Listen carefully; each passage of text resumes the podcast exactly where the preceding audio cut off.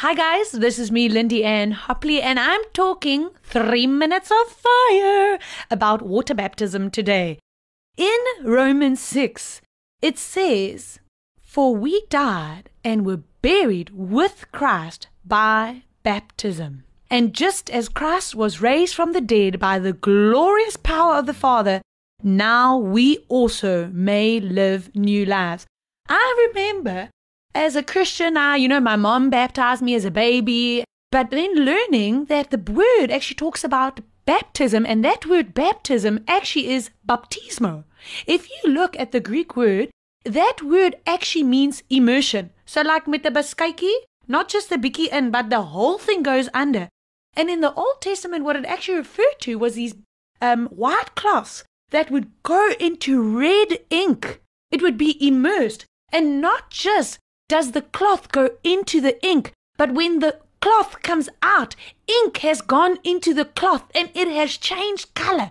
And that's what baptism is. So I thought to myself, well, if Jesus was baptized, immersed in water as an adult, and I've got to follow him, then that's what I'm going to do. So I was like, Mom, thank you so much for dedicating me as a baby, but I have to make that choice myself too. As Jesus himself did, he led the way. He said, Repent and be baptized, for the kingdom is near.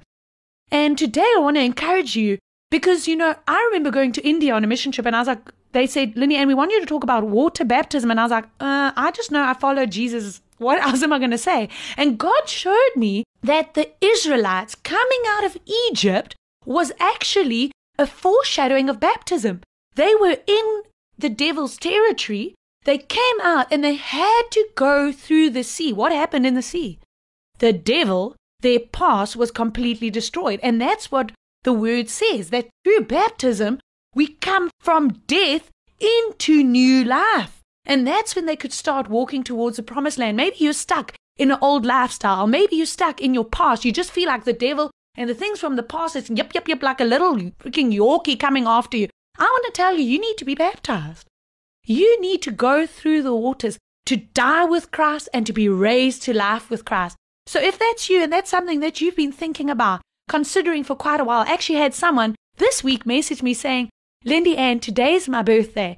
You baptized me a year ago. It was a spiritual birthday at the Mighty Women's Conference. And um, I want to tell you, there's a new life for you. So, Father, those who are considering getting baptized, who haven't been baptized before, I pray for spirit of wisdom and revelation that baptism means to actually be immersed. And I thank you, Lord, that they will decide to run with you and not grow weary. New things in Jesus' name. Amen and amen. We hope you enjoyed today's Three Minutes of Fire with evangelist Lindy Ann Hopley. Lindy Ann, founder of Beautiful Witness Ministries, travels the world sharing the good news of Jesus Christ, and signs, wonders, and miracles follow. If you would like to hear more, connect with her on social media or her website, beautifulwitness.com. Until next time, God bless.